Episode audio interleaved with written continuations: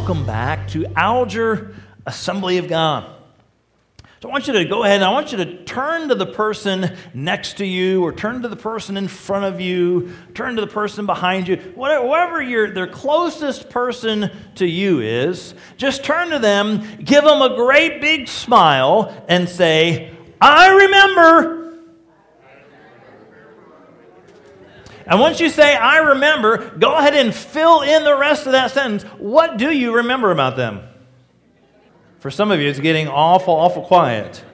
You're not sure what you remember about anybody. Some of you are saying, I didn't do it. I know what you think I did, I didn't do it.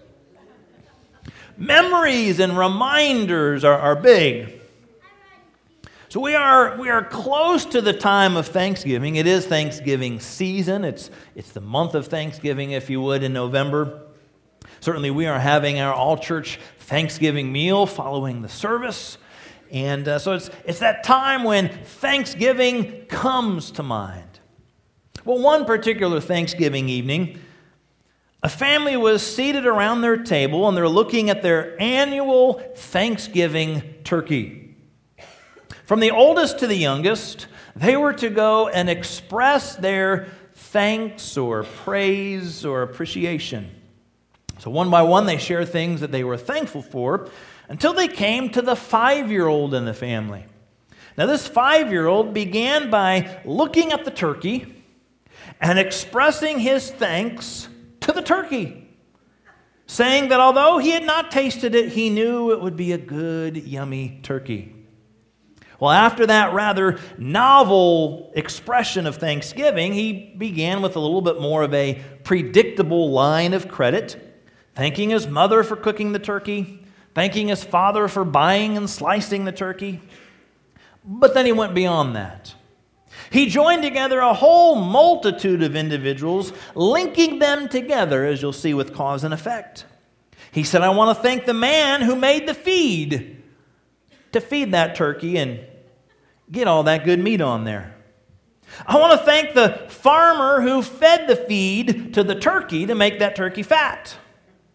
I want to thank the truck driver who brought the turkey from the farmer to the store. And I want to thank all the grocery store people who put the turkey on the shelf and in that little freezer compartment. And well, certainly I want to thank the checker at the grocery store line for checking out the turkey. I mean, on and on and on he went it, it, with this just brilliant uh, deduction of mentioning everybody from beginning to end or end back to the beginning, tracing the turkey from its origin all the way now sitting in front of him in his plate. He gets done and he takes a deep breath and he solemnly said, Did I leave anybody out? His older brother, sort of embarrassed by all of these proceedings, very shortly and briefly said, God. Solemnly, without being flustered at all, the little five year old said, I was about to get to him. But isn't that the question that we've got to think about? When it comes to Thanksgiving, we're thankful for a lot. And if we were to stop and think about our lives and, and think about the blessings we experience, think about just stuff, we could name a whole lot of things, but would we truly get to God? As the five year old said. So, today, being that uh, uh, though it's a little bit early and we're preparing for our Thanksgiving meal and we're going to be looking at well, what ought we to be thankful for? And we're going to have a little bit of a reminder, if you would, a number of Thanksgiving reminders. We're going to take a look at a rather familiar story. I invite you to turn to Luke chapter 17. Luke chapter 17. So, throughout the message, you can be thinking about now, what was it that I remember about you? Yeah, that one in front of you, that one to the side of you, the, the one behind you. You said, I remember. You're going to have to fill that in somewhere. Maybe you can fill it in with, I remember something good you did. All right. Luke chapter 17. I'm going to start with verse 11. It says, Now on his way, this is Jesus, on his way to Jerusalem, Jesus traveled along the border between Samaria and Galilee. As he was going into a village, ten men who had leprosy met him, and they stood at a distance. A first thing that we can remember here, a first Thanksgiving reminder is we can remember our desperate situation. Remember our desperate situation. Now, these individuals, these lepers, with the disease of leprosy. That was a rather horrible disease. It kind of was a, a flesh eating disease, it, it was a feared disease. People did not want to contract leprosy. I mean, it was, it was painful physically with, with the sores and the various things where it would eat away at some of the, the skin that you would have, your flesh. So you didn't want to experience that because it certainly didn't feel good. But not only was it difficult and painful physically, it was also rather difficult to experience personally and emotionally because you were considered to be unclean. And you needed to be separate or separated from others. You would be proclaimed unclean by a priest there were many different uh, instructions if you look into the Old Testament law with skin disease and how you would present yourself to the priest, the spiritual leader. He would look at you to see how that skin disease was progressing and whether you would be considered unclean. If so, you, you, know, you tear your clothes, you shave your head, you're, you're kind of quarantined, separated from everybody else. So, right now, just think about your life Think about your home, your family, your school, your job, your community, your church body. And now try to visualize that all those people you see on a monthly, weekly, daily basis are just stripped away and they're gone because, in a sense, you're kind of placed aside, almost kind of quarantined, separated with a bunch of other sick, leprosy contained people. So you're not hanging out at home like everybody else does. You're not hanging out with everybody in your community as you were before. You have been separate. You have been separated because of this skin disease. it, it is something that was contagious, it was something that other people were able to get. And so you were to be set aside. It's a pretty desperate situation. Individuals who lived like this, no doubt, craved some of that physical interaction, that connection with people. I mean, it's not quite like being put in solitary confinement in a prison, but you are definitely separated and you do not have that interaction that most people would have. And so we read that they stood at a distance. There were 10 individuals, 10 men with leprosy. Now, the the Jewish tradition would say that these individuals would need to be about 100 paces away, maybe 100 steps. So if you're looking at an average step, maybe two or three feet, you're, you're talking, man, they're two to 300 feet away, almost a football field away from everybody else, and they would have to shout, unclean, unclean to make sure that everybody around them knew they were unclean, they had leprosy, they were not to mingle. These, these were the individuals, these were, this was the desperate situation that these men were going through. Some in that day and time, as lepers, were called the walking dead.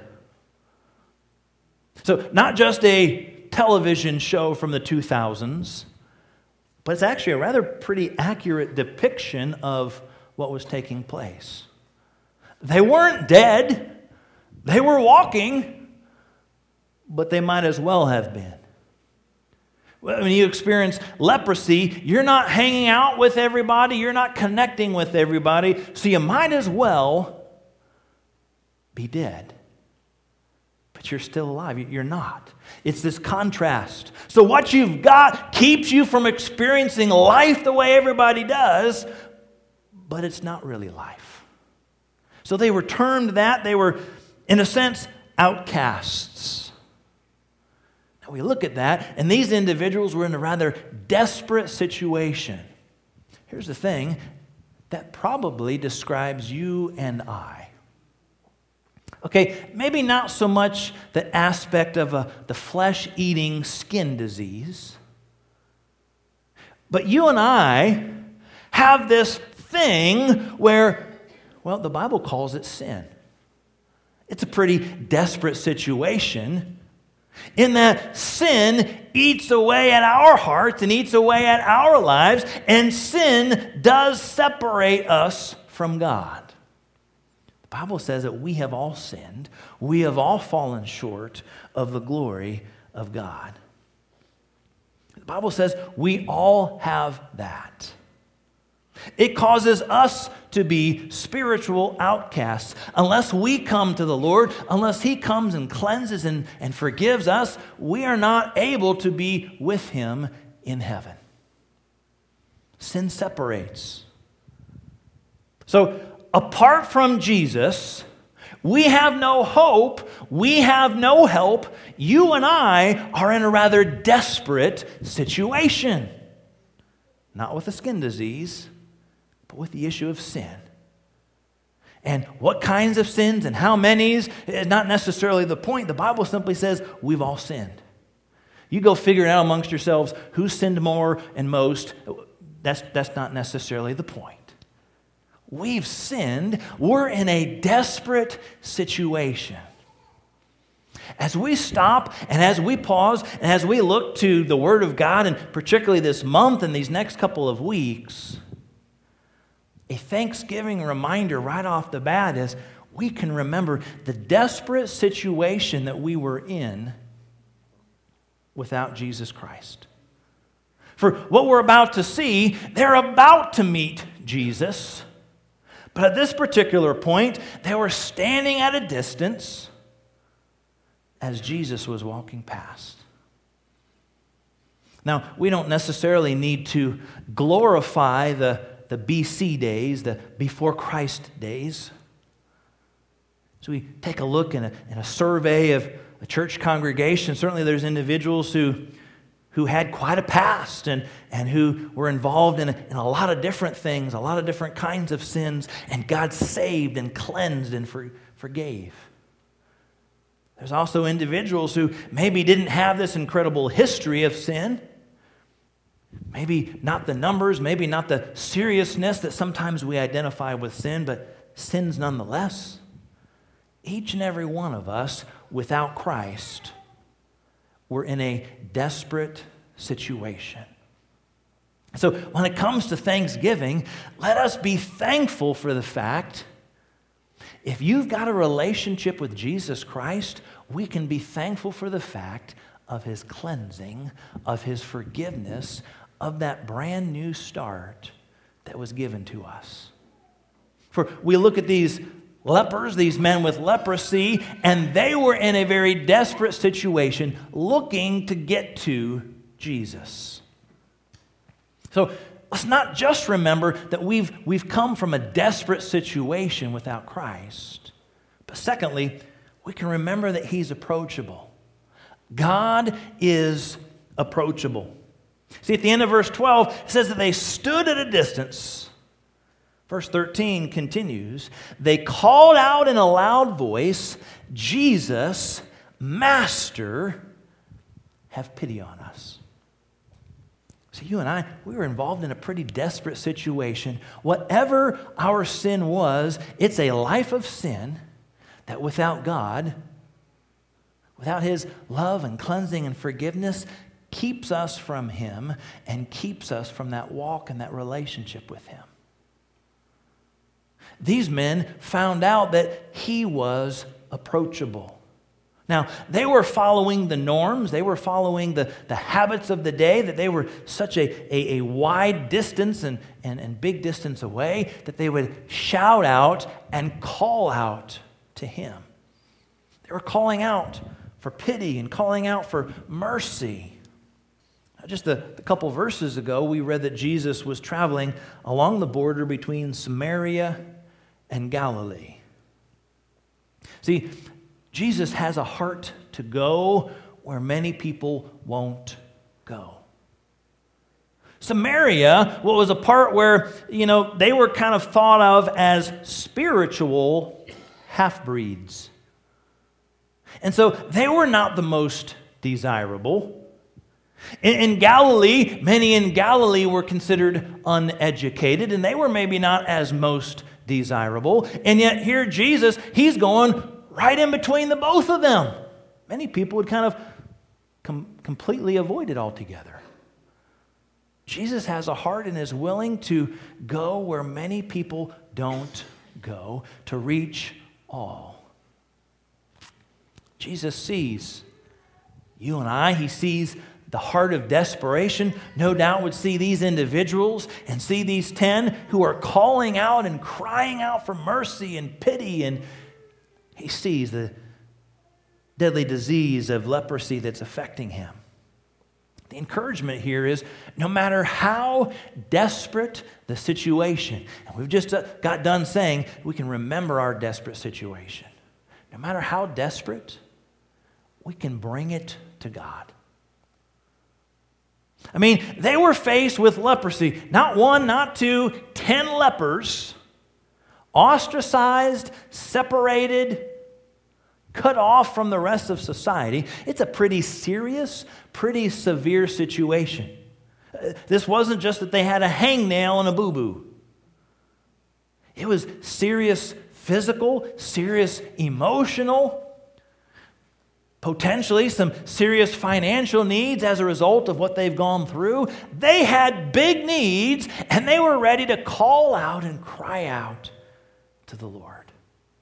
It's a great encouragement. It's a great reminder for us. We too can call out and can cry out to the Lord. I don't know all the specifics of maybe what you've brought in with you. Just a little bit ago, as we had some prayer needs and requests on the screen, we, have got a, a, decent idea of what many of those individuals and, and situations are about. But there's so many that we bring in with us. And so many things that change week to week or day to day. We might not have all the details, but we know that we can come to God. God is approachable. We can cry out to Him. Some, sometimes what we do is, is we kind of deny what we are facing and what we're dealing with. We deny that it's really that big of a deal. We just kind of kind of minimize it. I'll take care of it, no big deal. Let's not worry about denial. Let's just simply take the need in its reality to God. We can approach Him. Hebrews talks about coming boldly to the throne of grace. We don't have to kind of inch our way and, and, and kind of so embarrassingly, you know, God, I've kind of got this need. Could you, could you maybe sort of, will you? We can come boldly to say, God, I don't know what to do. I don't know where to turn. There seems to be no way. So, God, I bring it to you. We can approach God. Sometimes we can get caught up in comparison. If we're not denying that we've got a need, sometimes we, we get caught up in comparison to say, well, well, so and so, their need was met, and I don't think my need's as big as theirs, so mine better get met. Or we go the opposite way and say, well, my need's even bigger, so I doubt if God will do anything about that. Sometimes we're comparing. Is our need bigger? Oh, I'm not, not sure if I should do anything or say anything, or God sure seems busy. Just add one more big thing to his, his plate. Sometimes we, we feel like, well, our needs are, are smaller, and we look around and, and we see, well, so and so's facing this, and they're facing this, and man, what I'm facing, it doesn't seem quite as, as monumental. So I just kind of keep it to myself. I'll, I'll deal with it. Big or small, I've said it many times before. If it's important to you, it's important to God. God is approachable. You and I, no doubt you've met somebody. Maybe it was a boss, maybe it was a teacher, maybe it was a, a family member, a, a mom, a dad, a grandparent. Maybe you had somebody that you fearfully would approach for something. To go up and, and ask your boss for a day off. It, it was just, you were, you were fearful to approach them because you didn't know what they might say. Or maybe asking mom or dad for a little bit of extra spending money, whatever the case might be, you, you and I, there's probably at least somebody that comes to mind that we were a little hesitant to approach because of their personality. Maybe they had a little bit of a temper and we didn't know what we would get. We didn't know what kind of a mood they were in. Was it going to be a good mood or bad mood? And so we were kind of walking on eggshells as we would deal with this person, trying to figure out when is the best time to kind of put my request in. Wait till they're in a good mood and then ask them for a day off. You getting the drift? Sometimes we feel as if we've got to do that with God. We feel like, okay, let me see, I, have got this big need, and it's a big ask to God. Uh, but before I do that, let me, let me make sure that I show up to church a little bit. Let, let, me make sure that maybe I drop something in the, in the offering plate. Let me make sure that I read my Bible today. And we feel like we've got to somehow do something to get on God's good side so then we can come to Him and, and ask. Understand, God is approachable. There is, there is no need to sense fear, no need to, to, to sense that, that we can't come to God.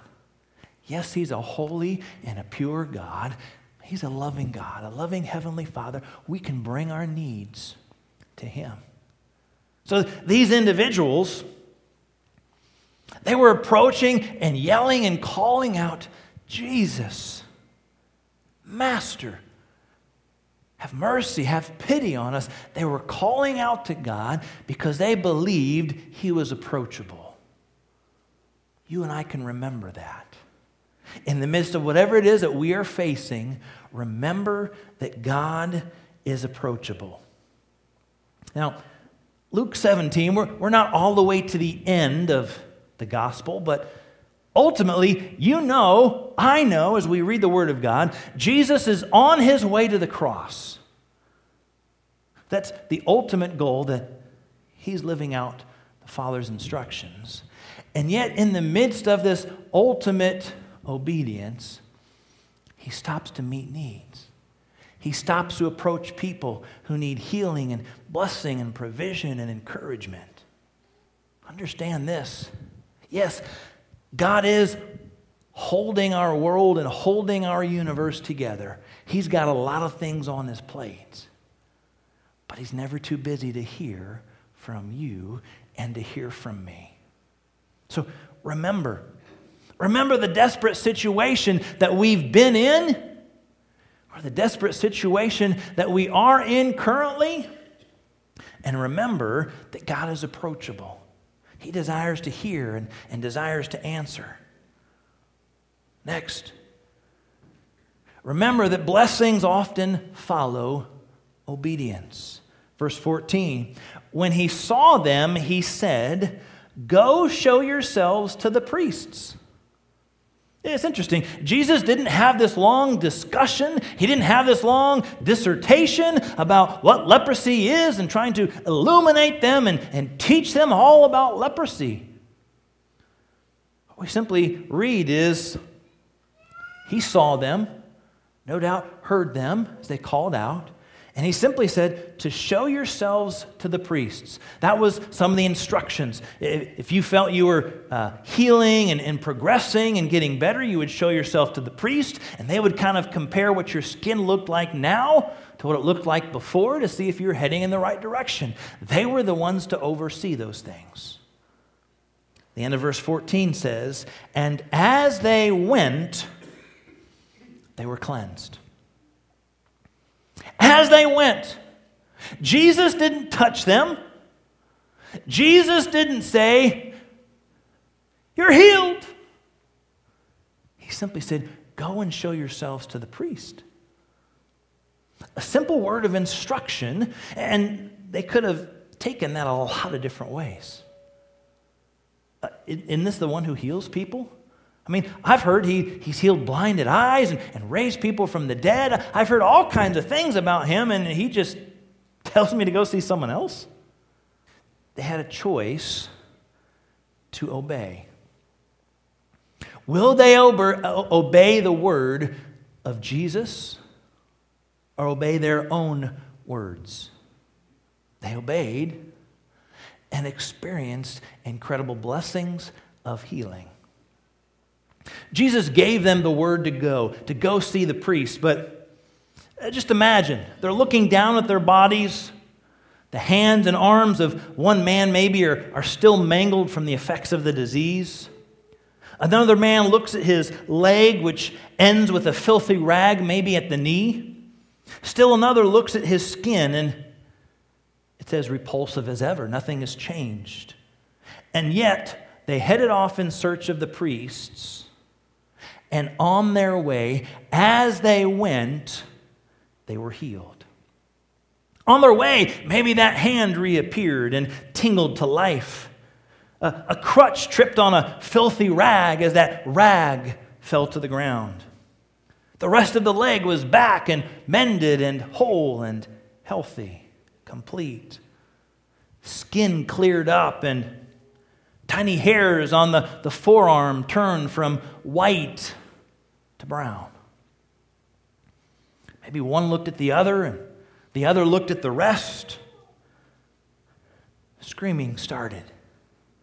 Smiles broke out into cheering, and a sweet madness erupted. They raced off in the distance, maybe not even believing this nightmare was over. See, they started walking and obeying in faith before those circumstances changed. And see, many times we want it backwards. We say, okay, God, you do something, you heal me, you bless me, you provide for me, and then I will faithfully obey you. I read your word, and boy, there's a lot of things in here I'm not doing. I tell you what, let's make a deal. Now, you've never made a deal with God, right? It's those people down the street at another church. Sometimes we do. We say, God, if you will get me out of this desperate situation, then I will obey you. See, we have that backwards. We're trying to cut deals with God, say, God, you work on my life, you work in my situation, and then I'll be willing to obey. We've got to flip that around. It starts with obedience. We are to obey because that's what God's word says we are to do. And as we obey, many times his blessings will follow. Does that mean it's 100% guaranteed? Well, if I just start obeying one little thing, then boy, my, my pocketbook's going to get rich and wealthy, and my, my physical body's going to be entirely cleaned and, and healthy, and, and it's just all magically going to happen overnight. It's not a guarantee. But we've got to make sure that we get this in the right order. It's not, okay, God, you show me something and then I'll obey. It's God, I will obey you. And as I do, many times God does come with blessings. Many times God does come with healing and provision. But we're sitting around saying, well, God, you better act first. God's already acted. God's given his son, Jesus Christ, for you and for me. And he desires that we would obey. Many times, blessings follow obedience. See, faith doesn't need evidence. That's why it's faith. Hebrews 11 1. Faith is the substance of things hoped for, the evidence of things not seen. Faith simply obeys. We don't see everything, we don't understand everything, but we obey what God in His Word says. We don't wait until all the problems are resolved, all the situations have been taken care of, and then say, Well, I think my life is perfect now. Now I'll think about obeying you. We simply come, we simply obey, and put our trust in Him. We don't put conditions on Him. God desires faith, God desires obedience, and as we do so, many times God follows up healing, blessing, guidance, direction, provision, encouragement. But we are to obey and to honor Him. Lastly, this morning, here's a final reminder for us. Remember that thankfulness leads to action. So they call out to Jesus. Jesus says to go present yourselves to the priests. So they go, and while they're going, they're healed. Verse 15 One of them, when he saw he was healed, came back praising God in a loud voice. He threw himself at Jesus' feet and thanked him, and he was a Samaritan. He was a, another, he was kind of a, a double outcast. An outcast as a Samaritan, an outcast as a leper, and yet he returns to say thanks. Jesus asked, Were not all ten cleansed? Where are the other nine? Has no one returned to give praise to God except this foreigner? Then he said, Rise and go, your faith has made you well. See, thankfulness is a decision, it's a choice on our part. And unfortunately, many times, thankfulness is chosen by a small percentage of people. We can choose to live thankful. I mean, Jesus notices this. One returns to say thanks, but he says, Weren't there nine others? Weren't there a total? There was 10 of you in a desperate situation. You were all healed, and just one returned. Certainly, there are others who experienced that healing as you. There's many different reasons why maybe these lepers would not return. I'm, I'm sure you could think of some good excuses. I'm, I'm sure you and I could come up with some. Here's some that others would say. One of them perhaps waited to see if the cure was really real. Would it last? One waited to see if it was going to be that way tomorrow. One decided, I don't think I even had leprosy to begin with. One said, Well, I was already feeling improved. One said, I would have gotten better on my own anyway. One gave glory to the priests. He went to the priest to get checked and found he was healed, so it must have been them. One said it really wasn't Jesus, it was my diet and exercise. I, I think I'm really to, to thank. Another one said, well, any rabbi, any teacher could have done that. And here's a pretty common one. Maybe one of them said, I'll see Jesus later. I'll thank him later. The giving of thanks. How many, how many times don't we have that and, and we say, I'll do it later, I'll do it later, and it's, and it's on our list and it's on our list, and, and we'll, we'll do it later. And and the challenge is getting to it. Thankfulness leads to action. Do we thank God for his many blessings? In the long running animated television show, The Simpsons, the family was sitting down for a meal. The dad, Homer, asked his son Bart to give thanks before the meal. So Bart prayed, Dear God, we paid for all this stuff ourselves, so thanks for nothing. Now we listen to that and we think, man, what a, what an irreverent thing for a, a television show, cartoon or not. But doesn't it reveal the truth behind many of our lives? We enjoy the blessings of God.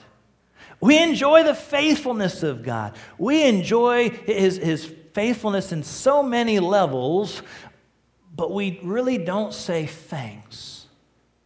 It's as if we, we said the same thing. Well, God, I did this all myself. I bought all these things as a result of my job. I did all of these things because of my mind and brain. God, you really haven't done anything. It's all been me and, and my health and my hands. And, and sometimes we shut God out of the Thanksgiving department. This morning, these next couple of weeks, this month of November, remember, thankfulness leads to action. The key is to what we sung about it. It's called give thanks, not feel thanks. We're good at feeling thankful. But do we literally give thanks? Do we literally express thankfulness? So, true thankfulness for you and I to the Lord and to others, true thankfulness is prompt. This one man, it says, when he saw, he came and gave thanks. There's a promptness as God ministers, as God blesses our, our heart, our life, our family, our body, etc. Let us be prompt in our thankfulness to Him. It's prompt. True thankfulness is personal. He came right back to Jesus, the one who had spoken the words to him, that as they went, he was sealed.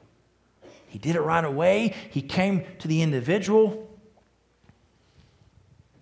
It was passionate, it was real. It says,